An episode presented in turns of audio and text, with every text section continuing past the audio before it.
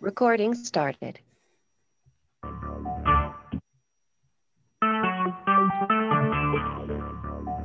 Talk shoes.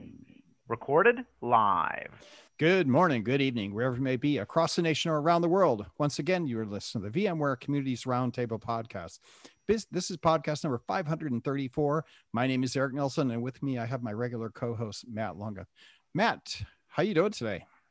Eric, I am well. Uh, it's somewhat rainy and overcast day in central Pennsylvania, but no locusts as of yet for 2020. So I can't complain. But how are you, sir? How are things out in the Bay? What's the color of the Bay? And speaking of bugs, how is the VMTN upgrade going along? Oh, well, thanks for asking. Thanks for asking. First, we'll hit the color of the bay. The color of the bay is uh, dark gray. It is winter here in California.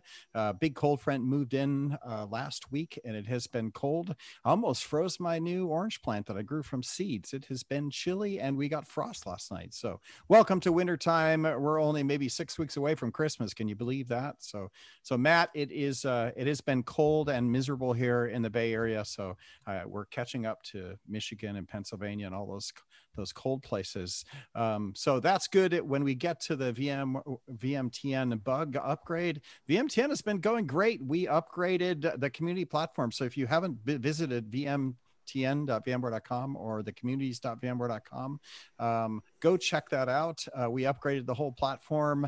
Uh, it has been fun to do that. We upgraded 5 million users, uh, uh multiple millions of got upgraded to a new platform called Khoros, and it has been going well. Uh, we've gone from having an average of 100 posts a day to over 400 posts a day. So we've seen a 4x improvement just in the last uh, four days since we've upgraded, and the performance is much, much better. We're still indexing the site, but uh, page loads have gone down from like, you know, seven seconds a page and even higher when you're editing down to a comfortable two or three seconds. And we expect that to improve. So, all in all, Matt, thanks for asking. It has been a very uh, nice and pleasant upgrade. Lots of things that we've corrected throughout the weeks, and the team has been on it, listening to people on the boards uh, when they have questions or asking. We've been engaging with them and have got a lot of good feedback, and we're doing updates uh, every day. So, all in all, a fun upgrade for sure on the congrats show. to you and jenny and the rest of the team sounds like yeah, it went as well as possible could be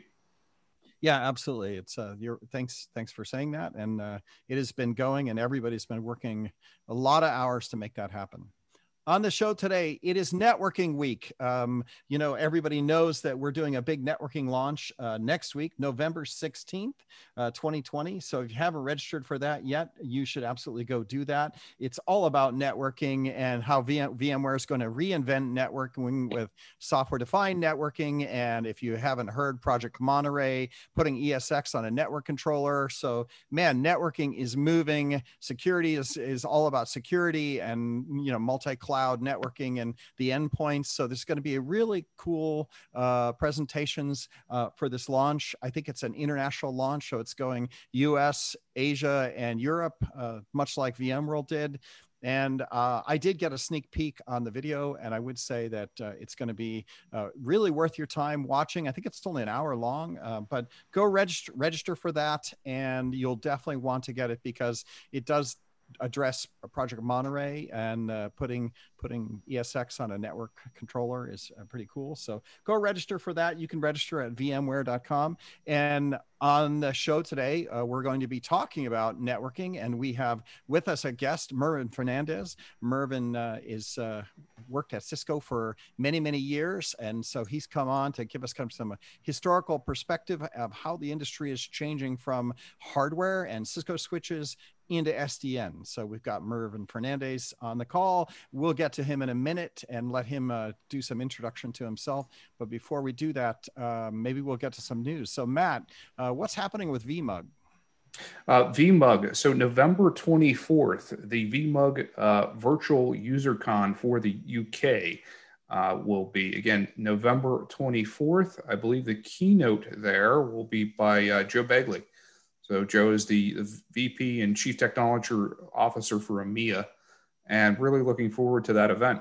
Also, in other news, vExpert applications for uh, the latter half of this year uh, will open up on the 20th, 1120. So for vExpert applications. So keep that date in mind. Very nice, very nice. So vExpert's opening up. Uh, Corey's been dealing with the VMTN upgrade, so he can't be with us on the show today. But uh, but uh, I'm sure he'll be busy with vExpert applications as well. So I'm looking excited to that. So okay, let's uh, let's spend a little bit of time talking about networking and intro, introduce our guest, Mervin Fernandez. Mervin, uh, why don't we always do this on our community show? Since we all are about community and learning new people and meeting new people, why don't you give us a little elevator pitch? Who are you, and give us the arc of your career? What have you worked on with regards to networking? Uh, hello, hello everyone. It's uh, Mervin uh, Fernandez, as uh, Eric mentioned. Uh, I was with Cisco for the most part of my career, uh, 22 plus years, and then I went into semi-retirement. But I essentially worked as a consultant on contract at different companies on different networking projects and uh, for the most part, it was uh, either infrastructure related or just uh, uh migrations or uh, new network builds based on next generation data center architectures or cloud based solutions. Um, uh, I have both a traditional networking background as well as a next gen background in terms of how the network has evolved over time. And we can talk about, uh, we'll, we'll, briefly start with just traditional networking to uh, give you guys a baseline, uh, a baseline in terms of concepts, and then move uh, move from that to uh, uh, what we have today in terms of next gen regarding software defined networking that Eric mentioned, as well as other uh, features, solutions that are in the industry today. Right. Well, thanks for the introduction. It's always good to, you know, meet people that have been through it. I think that over the years, when uh, when we're talking about networking and, and IT gear and the data center migration, uh, over years, me and Merv, we've had conversations about, you know, the, the arc of of where networking is going and it's it's interesting to start at the beginning where it was all you know look at sun microsystems and switches and when they invented tcp ip and switches and all of that right where which was all physical networks and and then the arc of of of next generation switches right? So uh, we started networking well you know the history of networking when you know tcp ip and that invented an arpanet i guess uh, some of those guys started building at that and then we've gone to hardware you know we went into hardware switching. And i guess from a history perspective how much do you think the industry is still in hardware switches right? So give us a little sense of the history of hardware you know in networking. And then up to 2020 what percentage of the world do you think is still stuck in that physical switch mentality given that you worked at cisco and watched cisco's kind of moving their customers to software defined versus not software defined yeah um, you know traditional networking as i call it was based on uh, physical switches and this concept of uh, the IOS or uh, network operating system that ran on the switches, it was essentially the control plane and the data plane that was implemented on the one switch. And uh, uh, just from a physical hardware perspective, in terms of speeds and feeds, when we first started, started many years ago, you know, uh, fast Ethernet or 100 megabits per second was enough speed at that time but what we've seen over the years is an evolution to gig E. And now what you see is 10 gig, it's actually 25 gig, and there's 40 and 100 gig switches. So the capability of these switches has increased tremendously. But uh, the interesting part is the cost for providing these higher speeds is, is actually quite reasonable, hasn't changed that much. So, from a physical hardware perspective, uh, the switches actually perform more, but the the architecture has changed in the sense that uh, they've introduced what's called software programmability into these switches, as well as this move or migration towards the soft, towards a software-defined network. Uh, so uh, you know, the traditional network uh, that followed the OSI model, that's still there and it exists, and there's still layer one, for example, where you actually go from like 10, 25, 40, and 100 gig, and the cabling and infrastructure that you can put in place to provide uh, uh, the switching at layer one. And then as you move up the stack to layers two and three, that's where you see all the changes and uh, evolution. Uh, when we first started, we had the physical switch, non-virtualized, with multiple NIC cards that essentially connected to a switch. And then uh, at layer two, you essentially deployed VLANs to give you the separation uh, at layer two. And uh, we refer to as broadcast domain containment at layer two. Uh, so that's still there, you know, spanning tree and, and VLANs at layer two. And then quickly, as you move up to layer three, you have uh, what's called layer three routing protocols. And uh, for those, we refer, that's typically uh, like IP routing protocols, such as BGP, OSPF and uh, that that's there as well. Uh, but the architecture has changed from the traditional sense where we used to build a three-tier architecture with an access layer, a distribution, and a core to a two-tier architecture, which we call today uh, as a spine leaf architecture. Uh, now, what's interesting about this is there's still layer two and there's still layer three, but what's changed here is this uh, uh, concept of virtualization and software defined networking that's been introduced. Uh, so, in, in, in the case of uh, VMware, for example, VMware went out, VMware was essentially in the server virtualization space.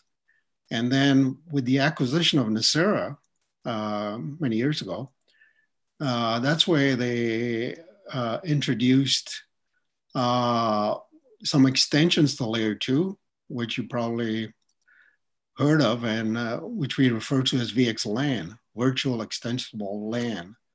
And that's what's uh, uh, that started the revolution or evolution to next generation networks in the sense that uh, layer two changed and by leveraging VXLAN, it allowed you to extend your layer two networks now across much larger geographies, either within the data center or across data centers. And what they've done is they've all of the switch vendors, Juniper, Arista, Cisco, they've all incorporated VXLAN into the switches. And for the most part, it's done in hardware. And uh, that actually led to the evolution of the network from a layer two perspective to give you this layer two extensibility for your network in software. In software, right? Uh, in VMware's case, uh, you have uh, what's called the the NSX controller, and with the NSX controller now, you have uh, the separation of the control plane from the data plane where the NSX controller is essentially uh, the central control point with uh, data forwarders uh, that you implement elsewhere in your network. But in this case, the, the NSX controller uh, provides the programmability to the data forwarders that you implement uh, in each server. And in this case, it could be uh, you know, a server running standard uh, uh, like ESX type functionality as well as the data forwarding piece uh, where it communicates with the NSX controller. So similar concepts uh, have been deployed on the networking side where with uh, Cisco, Juniper, and Arista, they all have an external controller as well, but it's more an external controller from a networking perspective. And with this new evolution, you hear this new these new terms called the overlay and the underlay of the network. So with the overlay and underlay concept, the underlay actually refers to the underlying plumbing of the network. These are the switches that do the traditional uh, forwarding of packets. And then in the case of uh, the VMware solution with NSX, you build uh, like a VXLAN overlay on top of like, for example, um, a Cisco uh, underlay or, or physical network, or it could be a Juniper, or it could be an Arista. It doesn't matter. Right. So the underlay is still done in the hardware space, right? And then the overlay is where you have the SDN software layer come in uh, in that layer too, and then you know build out a virtual virtual structure for that. That's right. So think of it as, uh, uh, you know how you actually have layer two VPNs, for example. Uh-huh. So these are layer two tunnels that you're actually building using VXLAN between two endpoints that need communication. So, for example, let's say you want to go between uh, a finance server and uh, let's say uh, an HR server somewhere else. Traditionally, you'd have to go up to uh, you'd actually actually you would actually go up to the physical switch and then route between those two VLANs. But now with this new solution, you can actually build a VXLAN tunnel between the two servers and have that done through NSX or have that done through an external controller from either Juniper, Arista, or Cisco. Right. And where VN comes in, VMware comes in, this is the NSX solution for that, right? And uh, that's right. Runs on top of that. Um, that's right. Yeah talk about charging for a second like or the cost of this stuff right? Like i know that uh, there is the physical port cost that the switch providers provide but then there's generally a cost at the you know building this layer two extension right in the software space as well right? Like this is i, I know vmware charges for this stuff right? So. it does and i, think that's all part of uh, the uh, evolution towards charging and software based uh, charging solutions. So now uh, with software now, you pay a licensing fee. Right. And depending on the number of connections uh, you require, as well as the feature itself, right, you would pay either a monthly or an annual cost. So you get into the SaaS sales of network connectivity from a software perspective, right? And you buy the hardware per port, maybe you know down below layer two or up to layer two. You're you're buying the hardware for that. Then you're paying software charges on that on that extensive. Yeah. In, in layman's terms, in the VMware model, you have like your gold, silver, and bronze. Uh, bronze being, let's say, you have just have a need for 100 connections, then you just get the bronze solution if you needed more, then you go up to the silver or, or the gold. Right. Okay. And then, and then uh, with the existing infrastructure from an underlay perspective, it's just your existing cost for ports on your physical switches. So the physical, uh, well, uh, the servers running uh, VMware would connect up to the the switch, the upstream switch, Right. That would be at 1040 or 100. While in, uh, on the server side, I think it would probably be 10 or maybe 40, depending on uh, advancements on the NIC cards.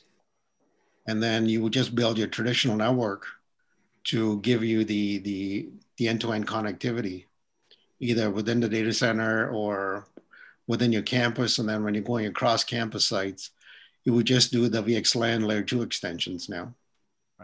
Now, the interesting thing that's happened and why we're talking about this today is that we are doing this network uh, network uh, day, network for a future, uh, where we're highlighting kind of this architecture. But then we're we're looking at the security implications of this. So we've gotten VMware has gotten into the security business as well, where we're starting to do network security in that layer as well, where we're managing endpoint connections, right, and traffic that's going from these endpoints. So we've actually started to look at layering in security into that fabric as well right into that tier two extension right? uh, which is interesting yep. yeah so uh, what you're actually referring to is kind of what we call network function virtualization so in uh, the case of uh, vmware and other server vendors you can implement security as a software feature, a function in the server. You can do routing, for example, it's called distributed virtual routing in the server as well. So that's the uh, the solution or direction from uh, a VMware perspective, where not only can they do the, the NSX piece, where you're actually deploying the overlay, at the same time, I'm going to give also give you the firewalling piece. I can give you the IDS or IPS intrusion detection as well on the server. If you wanted IPsec, for example, they could probably deploy an IPsec tunnel to encrypt your data. Right. That sort of thing. Yeah. It's a different it's a different model where you're, you're it's still NSX based. You're it's controlled from the uh, the external controller you build your endpoints between the servers depending what the requirements are, whether it's just layer two extensions using VXLAN. If you want to add IPsec on top of that, you can uh, certainly do that. What you have to remember though is uh, there's, there's issues with scalability now. And as you get into large cloud-based networks where you could have, you know, 20 or 30,000 nodes within your network, that's where you have to build your network properly in the sense that there's there's scaling limitations per NSX server. So as long, as long as you follow the guidelines and recommendations from NSX or a Cisco or a Juniper or an Arista, you can build uh, your network that allows you to scale to these large numbers. Right. Right. Okay. Uh, so that's that's interesting. So we got security layered in to the overlay uh, offering. Uh, the other thing that we're seeing is application control endpoint management, right? Where modern apps, where you're having microservices spin up in different places, and then managing endpoint connections, that also folds into managing those that traffic uh, at, in the overlay software, right? Which is which is a, an, a third place that VMware kind of inserts itself. One is in the overlay with NSX. Two is the security, you know, extensions in that overlay, and then three is modern apps endpoints, whether it's Kubernetes or other applications that are running that you're managing the the connections between the applications themselves, right? Which is a little bit of traffic management, I would think. Yeah, because uh, uh, whether it's on the networking side or on the server side, from VMware, they all have what's called a microsegmentation solution, which is exactly what you're referring to from a security perspective, where you can microsegment the network by application or, you know, uh, depending on your security requirements, you can deploy different uh, solutions there. Right. So uh, another thing that's interesting uh, that, that I'll pick your brain on, right, is, and you might not, uh, we just introduced this at VMworld this year, uh, is this notion that, so NSX runs on top of ESX, our hypervisor, right? And so you generally have to do this on a server, uh, which is fine. You designate a server or you designate a VM on a server to manage that, that workload, right? Uh, that where you're doing the, the layer two overlay is sitting NSX runs on vSphere. They're now, or ESX, our hypervisor, they're now talking about uh, putting ESX in the network controller. Some of these fat network controllers, uh, you can put ESX, the hypervisor, right on the network controller, then run NSX on the network controller to do the network routing without ever having to put workload on the server itself.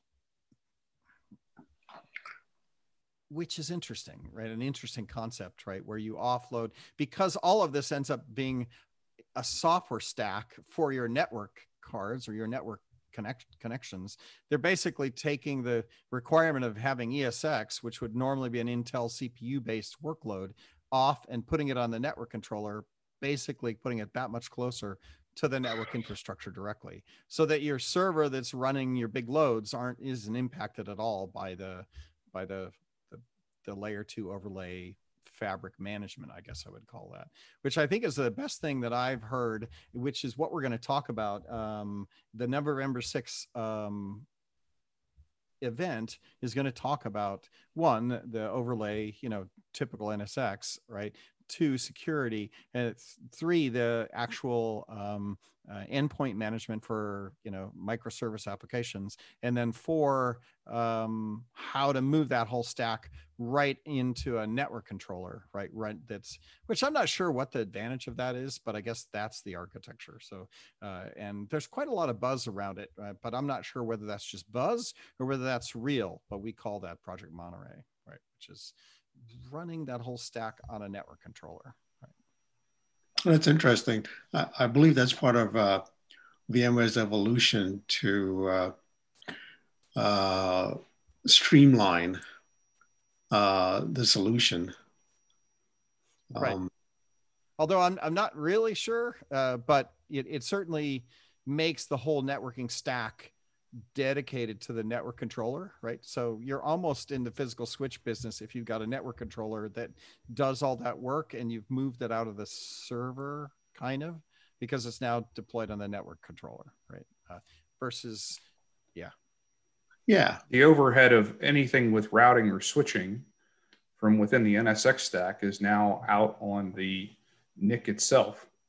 And because vSphere is effectively running in a container, one of the things that I believe that that's out there with Monterey that would also allow you to do is when you would need to upgrade the host in certain situations, that you could take the running instance of ESX that's traditionally running on the main CPU and temporarily shift some of those functions out to the NIC and then do the updates that you need to do and then run that and then shift it back or in other words move the, the spin up another node and then move it back to the cpu yeah i couldn't get a sense of whether the uh the is this main CPUs running in a hypervisor in a VM, and now the NIC is controlling that workload that's on the main CPU? Like it's kind of hard to get your head around whether that's what they mean or some other. I know that putting the NIC, putting ESX there and running NSX there and managing all the network overlay makes sense. But then what I still struggle with is is the CPU running bare iron right on OS directly or something else because I've I've heard comment like, well, if we're running um, if you're running a big database, you don't want ESX in the way, or you don't want any kind of network inter NSX for sure in the way. But I can't tell whether they're really talking about managing bare metal also, or whether they're you're you're running VMware ESX on your main CPU, and then you can do workload movement like what you just described. Right? I don't know. Right? So. Uh, that's interesting. I, I'm, I'm not quite on top of that. So are you saying actually the change here is to run uh, uh, was it ESX or ESX? Yeah, I think so. ESX on, the on the NIC card. On the NIC, yeah. And what uh, just ESX or the the the NSX controller piece itself as well? And NSX on top of that. So yeah, ESX hosts NSX. So yes, ESX and NSX all on the NIC that then gets you capabilities right on the NIC itself, which means you're no longer dependent on the CPU. You can let the CPU do whatever it needs to do, right? And you're not, yeah.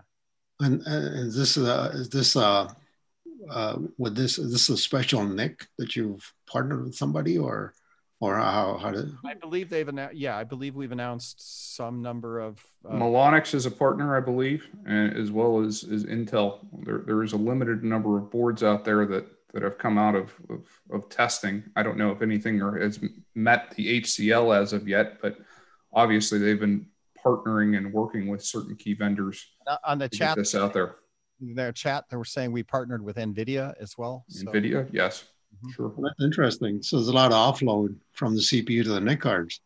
Right, right, and so that puts VMware in a pure networking play because you're you know you're just in the network card itself and we're working with the card vendors and now you just have a whole software sdn payload that sits outside of the cpu don't need the cpu connection you're just running it in the nic and then the, the idea is to have the cpu just dedicated for apps?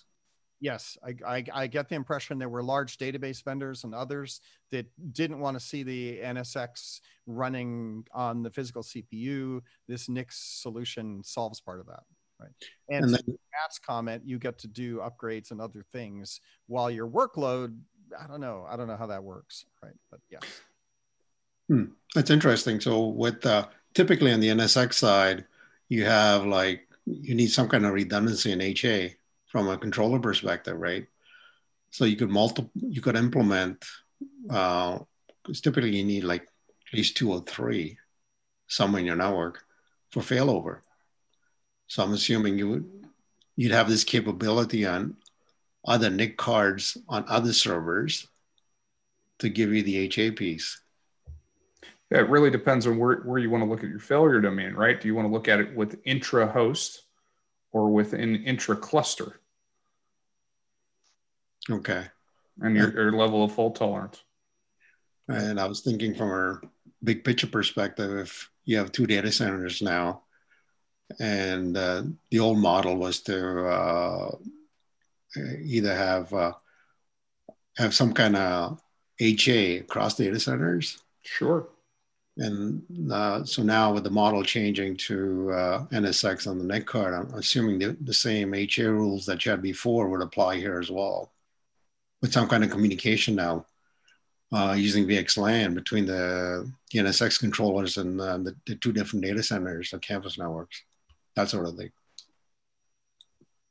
Yeah, and there's a there's a lot of uh, buzz around that, and buzz around you know this move that we're making, and some people actually label it as as big as virtualization was for the CPU, right? That if you put the NSX layer in the network card, it gives you some really interesting ways to build out your network infrastructure that are quite different, but uh, you know have advantages, right? So, and that's part of what we're doing in the November 16th. I'll say it again, November 16th uh, launch, uh, where they're going to come in and they have some customers come in, and I, I, know I've I've seen it, so I know what it's there, and I, I know I know I can't say too much about it, but I know there are going to be customers that are going to talk to it uh, as well. So pretty interesting. And then they, I think they're going to talk about also security and modern apps and how they're going to do that as well. So it is, it is interesting to see, you know, next generation question for you merv coming back to cisco because you know they are they are still a big vendor they still they're still a 40 50 billion dollar vendor uh, out there and and clearly they're going to still sell switches right because you need the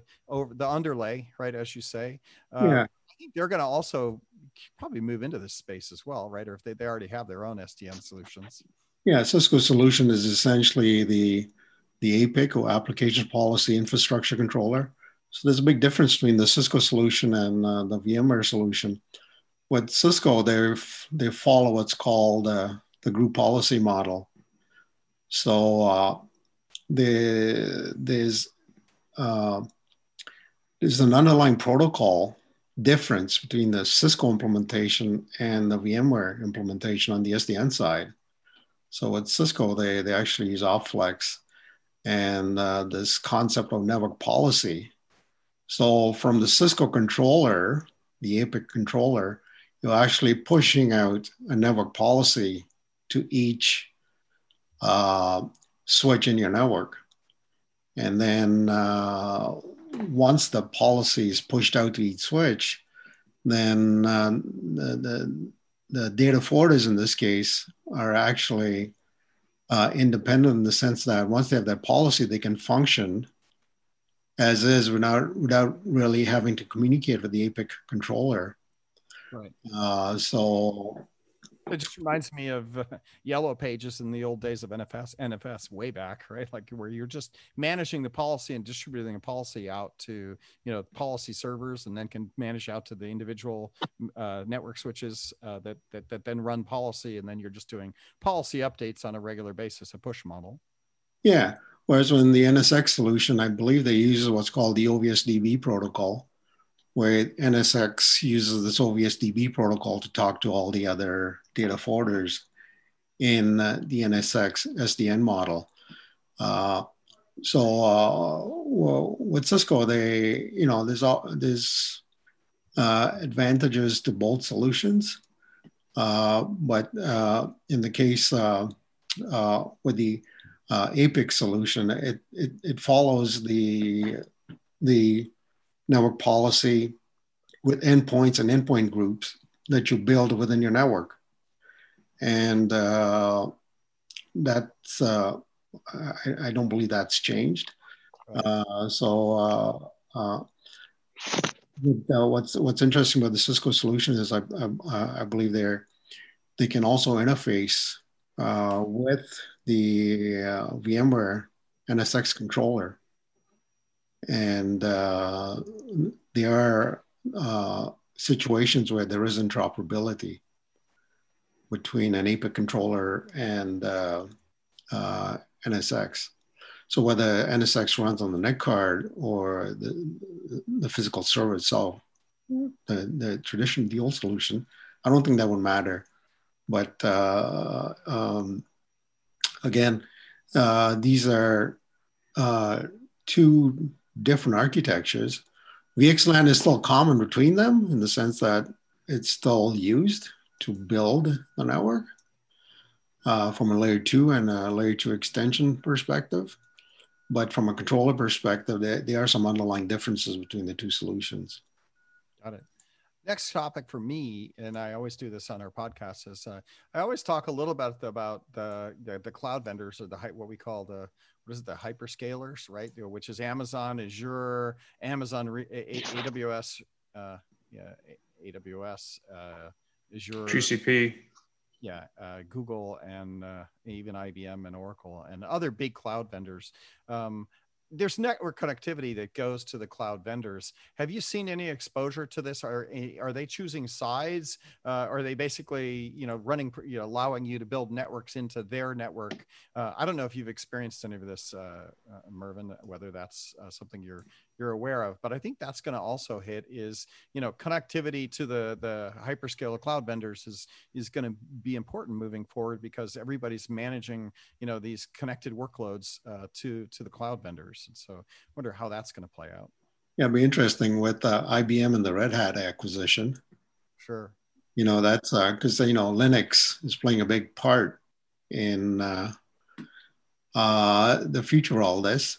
Right, right. And how the client OSs interact with the network fabric as well. Right? And not, not only that, it's the, the container based solution versus what you guys do. Right, right. Uh, because uh, for the most part, you know, containers are free. No, they're not. They're not free. no, they're very expensive. it's uh, money to run those things, right? Um, again, just to give you an idea, with the new Cisco switches, it's all uh, container based. Right. They, right. They tend to use containers a lot. That's how they. Uh, so with the new switches, if you want to uh, spin up a function, uh, a software based function, for security or anything else. You just spin up a control uh, container on the switch because uh, you know what uh, with NXOS and all the newer switches, it's all Linux based. Right. The underlying operating system, right? Yeah. So that's the direction with most vendors, not just Cisco. It's the same with Juniper and Arista. It's all container based. And that's how they see uh, this evolution now on the networking side uh, to provide software-based functionality. Right, right, the container infrastructure, right, and uh, container infrastructure just makes network you know need requests and and you know you provision right out right and you you do that at the container layer yeah. yes that's that's what they call programmability of the network right. so you know you talked about uh, how this has all changed and how we're going to pay for all this so with all the major networking vendors, they're all moving towards a software-based model and software-based licensing in the sense that if you want a feature now, you spin up a container and then you pay for it. Right. Yeah. And you know, so the traditional in the old days when Cisco used to sell software, the, the uh, you bought it by the switch, right? Yeah, it was bundled in with the switch it was bundled into the Switch, but you paid a fee for like uh, other additional features like SNA or AppleTalk or you know stuff like that. Right. But now uh, the, the, the model has changed, and then uh, they're because they're going towards the software-based selling um, model and programmability of the network. That's where you're seeing the, the the way they sell things different.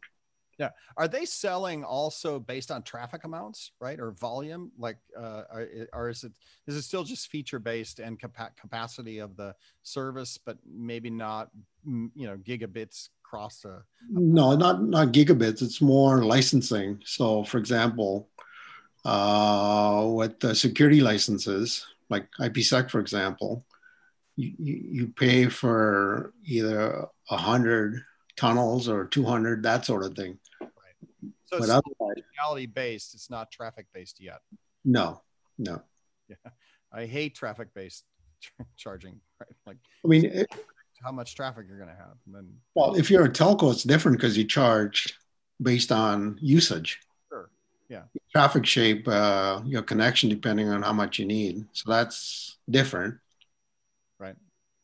So Mervyn, to that end, I mean, I think of of where we progressed to, you know, like in a small to medium sized business where if you were on the smaller end, you bought some 2950s and you put them out at the edge. And if you were getting really big, you put a, you know, 4000 or a 3000 series core switch in and, and tied it all back and maybe stacked them. Or if you did, had a core switch that, you know, if you could afford it, you had two of those. But we hear a lot about 5G and we hear about a lot of how this is now going to, you know, bring true wireline speeds out to the edge. So do you think it's conceivable within, I don't know, a five to seven year time frame where for a, again that small to medium sized business that we're not even worried about switching and routing at the edge, where it's all just going to be a true telco defined software layer where the, the connectivity is built into the device.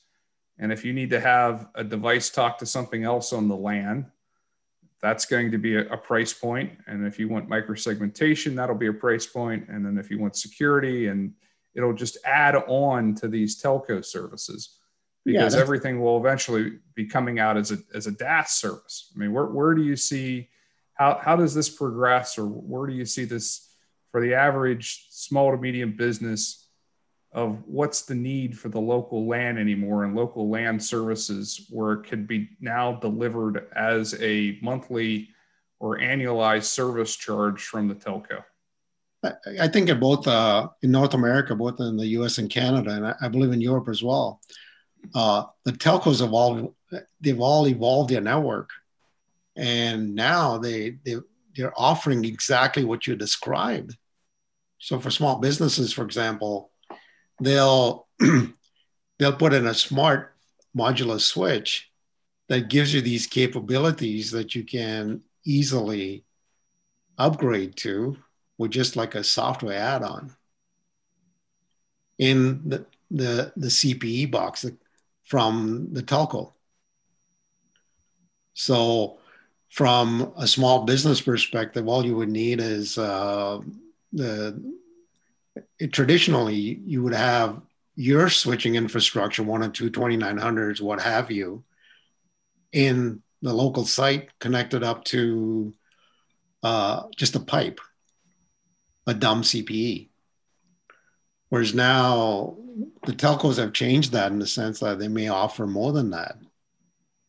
So they'll give you, uh, uh, you would just need to uh, go to the telco to, so you essentially tell them I need X number of ports with this and this feature, and they can deliver that to you. This way, you have no requirement for a network admin or any kind of uh, support infrastructure down at the small business end. It's all handled through the telco.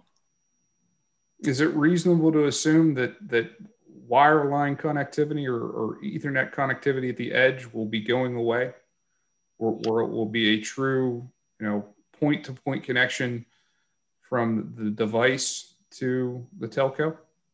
Uh, uh, yes, because uh, what what a lot of the telcos, they're the way they built the network was using BGP, because that was the protocol that allowed you to scale effectively across, like you know, North America or within multiple countries, that sort of thing. But now what they've done is, uh, uh, with all the telcos, they have layer two capability within uh, BGP with EVPN.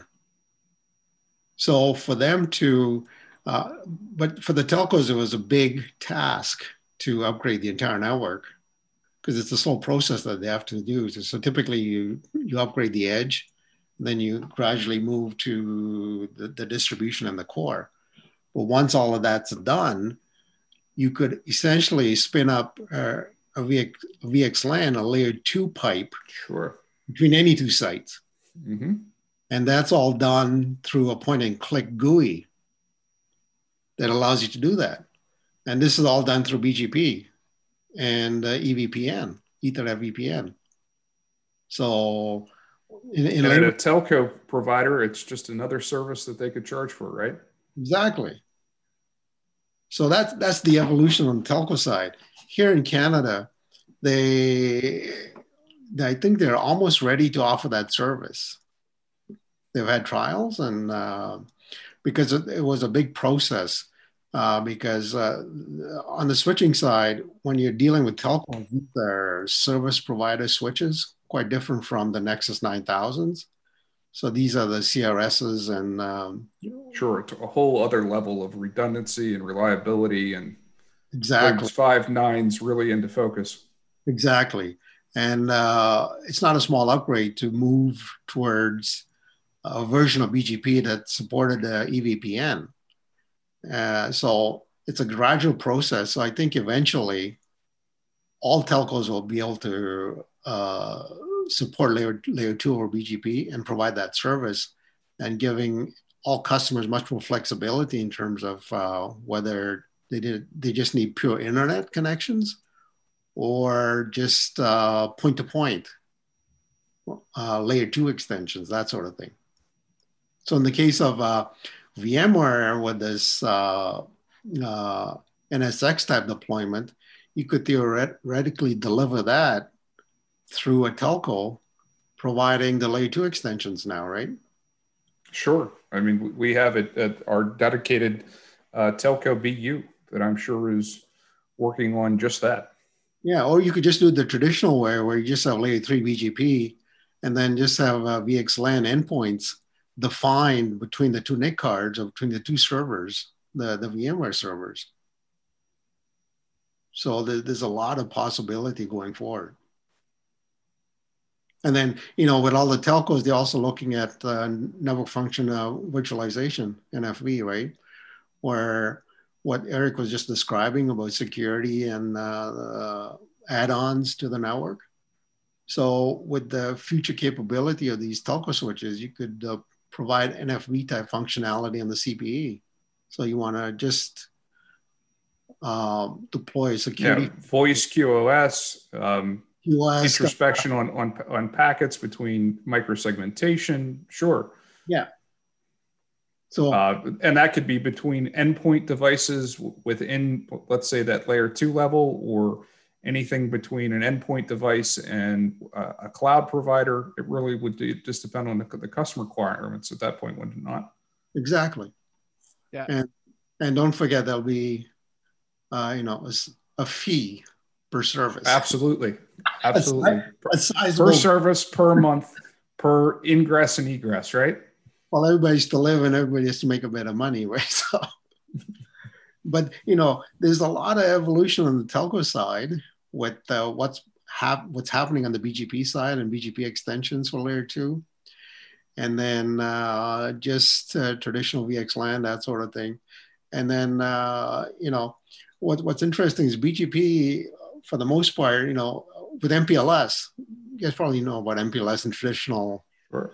VPN type connectivities. Now you can do the MPLS thing, you can do the EVPN thing with uh, a switch that has the right operating system to give you all of these features. So MP- MPLS is old, and that's uh, you know that's been there for a while. The the, the trick was to introduce uh, BGP VPN to uh, the switches in your network on the telco side to give you these layer two extensions and uh, that's where all the activity is right now. So in Cisco's case, and in uh, you know, well, Cisco, Juniper, Arista, they they're all big on uh, BGP, multi-protocol BGP, and EVPN because that's their uh, control plane for giving you layer two across the switches running BGP. Right, makes sense. Makes sense Interesting, interesting. The last thing I'll talk about is uh, IT careers in general, because we are a community podcast, and uh, I'm wondering when, you know, how long network architects and uh, network managers are going to actually still have a job, right? Because uh, some of this consolidating back into cloud as services, uh, sooner or later, we're all just going to be button pressers, right? Where you're just going to get the whole fabric laid out for you, and you're just going to click. And uh, some people in chat are actually, you know, mentioning that, like, yeah, most people's networks experience is like how to connect a router in between my home network you know like and uh, and, and and really it, it looks like like how what's happening to the career uh, is IT practitioners merging into you know IT network managers because all of this just becomes a software layer right? And then software layer is all controlled by you know mouse clicks and what the software actually will do for you uh, versus the days maybe 15 years ago where you know it was all very separate. You had hardware you had rack and stack then you had you know the the os that you manage uh, the cisco os and so uh, where do you think some of this is going i think what they're hiring today are all uh, grads with programming backgrounds the, the hot thing right now is all Python, Ansible, that level of uh, programming. Because if you look at uh, uh, what we didn't discuss here is uh, what's going on on the automation side. And on the automation side, it's all Python, Ansible, Puppet, Chef, right. those kind of tools, right? Ops control, infrastructure control. They're embedding that in and doing doing the whole infrastructure control just as another DevOps tasks in Puppet, Ansible, Jenkins, those guys, right? Exactly. So that's uh, a big career path for right grads right now. Could even argue that there will be Kubernetes control, you know, modules that will just control this the, the fabric as well, right? Like and the other big thing is uh, data analytics with machine learning and that direction. Yep. Uh, we we had some uh, data analytics, machine learning guys in from VMware because now that's that's growing. Uh, NVIDIA's doing so. If you look at NVIDIA's doing networking, NVIDIA bought ARM, right? CPUs. NVIDIA, you know, has has a GPUs, and so uh, where they're doing machine learning, so they're actually in an interesting place as well, where this is all coming together. So uh, yeah, data data analytics, modeling, learning, all of that coming together because networks are driving data. It's all software. It's it's an interesting time, right? And careers will change, you know, uh, based on automation. And you're right, that's an interesting perspective where you know automation will become the key of managing your networks because there's such big scale to where what you're really doing is worrying about automation and letting the cloud providers and the software stack providers provide you with feature sets with APIs that you can control using automation. Yeah, because if you look at, remember you mentioned the SDN controller.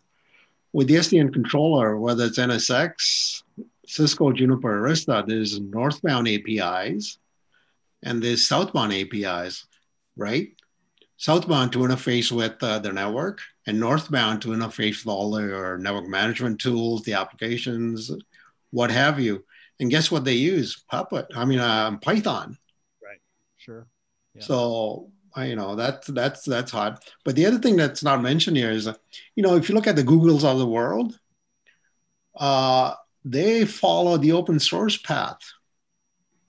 So with Google, they they have white box switches, and they do all the programming themselves. So, you know, they you can buy a generic white box switch and then you're following like OpenStack and Neutron and OpenFlow. Right. And that's really where how Kubernetes spun out of the same thing, right? Which right. So structure that they built.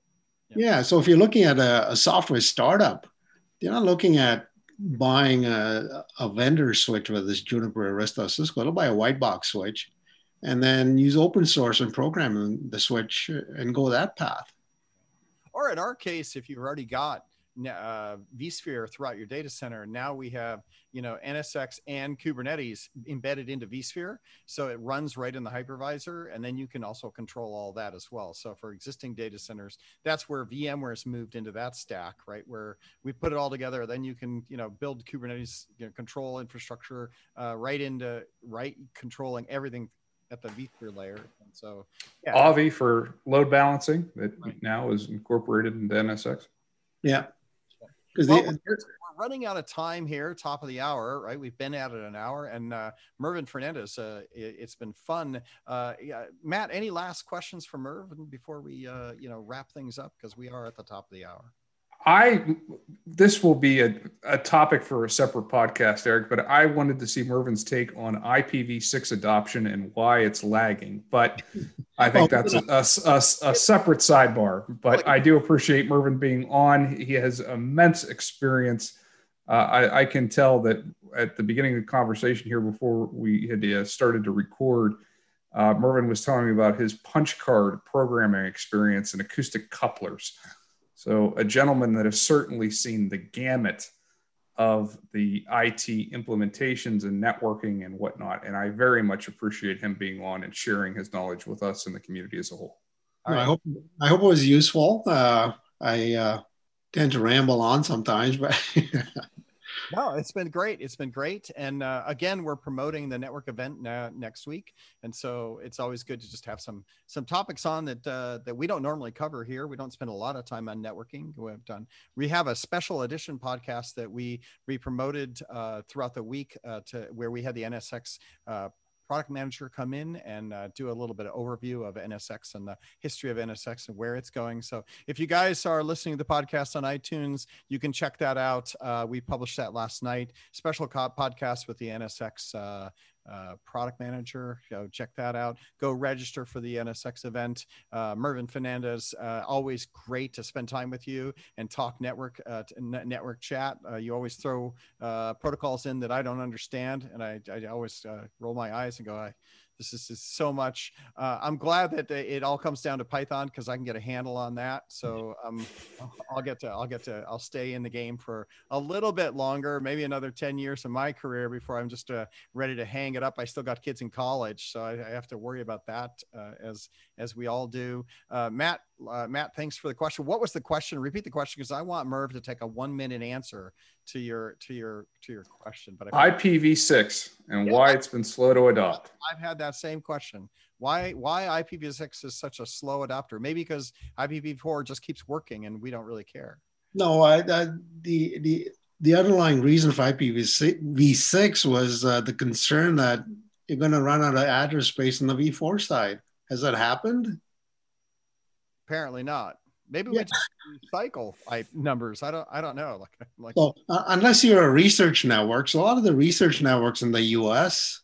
and Canada have uh, built an IPv6 backbone, but uh, unless you have a need for IPv6, the general uh, answer is, you know, yeah, everybody's running on their internal networks are all 192 networks, right? Like nobody's actually nobody's actually consuming that many on their inside side, and then you know forwarding and all that. You know, yeah, unless unless there's a serious concern with uh, de- depleting address space, right? Uh, and you know you're actually seeing it uh, until there's an actual need for it. I, I think uh, because when you think about it, it's a huge effort for both the, the telcos as well as customers to migrate to uh, an IPv6 based network. And the, the, the easiest thing is, uh, you know, if you have a V6 backbone, just tun- tunnel the V4 in your V6 and you're done, right? Right, right. There you go, Matt. That is a, a short answer. You're right. An entire podcast just on the subject. We can, yeah, we can talk in more detail about that. No yeah. problem. Absolutely. I'd love to. Yeah. All right. Well, we're at the top of the hour. Thanks a lot for guys on Talk TalkShoe. Uh, Matt, uh, let's see. Uh, Tony, Tony Foster. I know. I'm not even sure we have you live anymore because I'm getting error pop-ups on my uh, oh TalkShoe live. Oh, there, there you go. No, it seems like it's. I'm still, still here. Yep. Cool. Um, I don't think we did any Bob, Bob. We always do a little bit of V barbecue at the end of the podcast, and uh, I know Merv is a big barbecue guy. He goes out in his backyard and uh, barbecues now, uh, now and then. Uh, we're coming up to Thanksgiving, so you know you got the barbecue turkeys that we're going to have to all figure out how to do if you're going to do one. Uh, anybody got any cool barbecue recommendations for the week? I don't know if I have anything. Mm-hmm. I don't have anything. Don't don't have anything. Nobody has anything. We're all just going to take a. Oh, this this is not good. I mean, I think we we might need to to do an audible here on on some recommendation. No no barbecue report is just a shame. I, I, I packed my barbecue up because winter's coming. takes it down. Indoor barbecuing. There you go. Got the Joe or George Foreman uh, George Foreman grill. Yeah. Right there you go. Uh, well, all right. We're at the end of the hour. Uh, it is lunchtime here in California, so we're going to go get some food. That's why we do the barbecue uh, report at the end of the podcast. Mervyn Fernandez, thanks a lot for coming and joining our ecosystem. We appreciate it. well, no, thank you very much. And everybody, uh, you know, keep well and stay safe.